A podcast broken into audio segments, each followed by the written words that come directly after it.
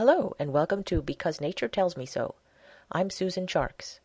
This podcast, which originates from scenic, historic, and still beautiful Bucks County, Pennsylvania, features my writings about nature.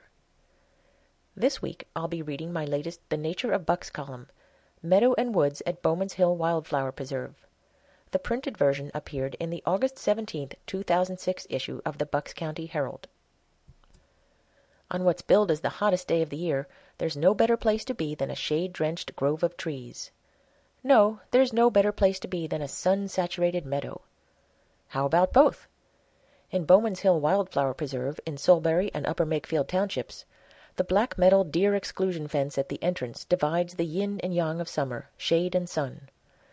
On one side is Penn's Woods, a fifteen-acre, sixty-year-old arboretum with a thousand trees, each planted in someone's memory.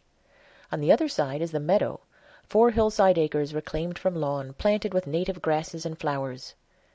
Gates in the fence allow people, but not deer, to pass back and forth. From the visitor center parking lot, amble languorously, it's hot, remember, up the drive to a sign marking the path into Penn's Woods. We find not the deep shade of venerable forests, but the dappled shade of middle-aged woods. Shards of sun drop through holes in the canopy, pieces of the vast layer of heat above. Signs along the level, graveled paths lead us to a gazebo. Seated here, look up to see mud dauber wasps decorating the ceiling with their organ-pipe nests.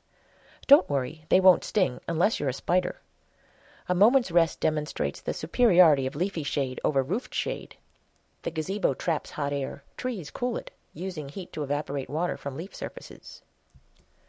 Beyond the gazebo, the path leads to the outbound driveway.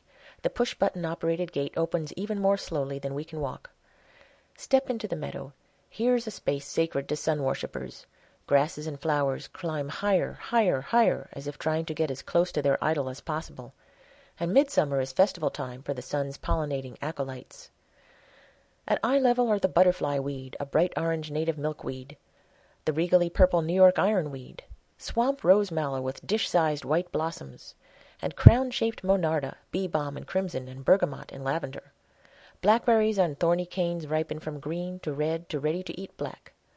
Lower down, like sea foaming at your knees, are swaths of tiny white flowers atop the mountain mints.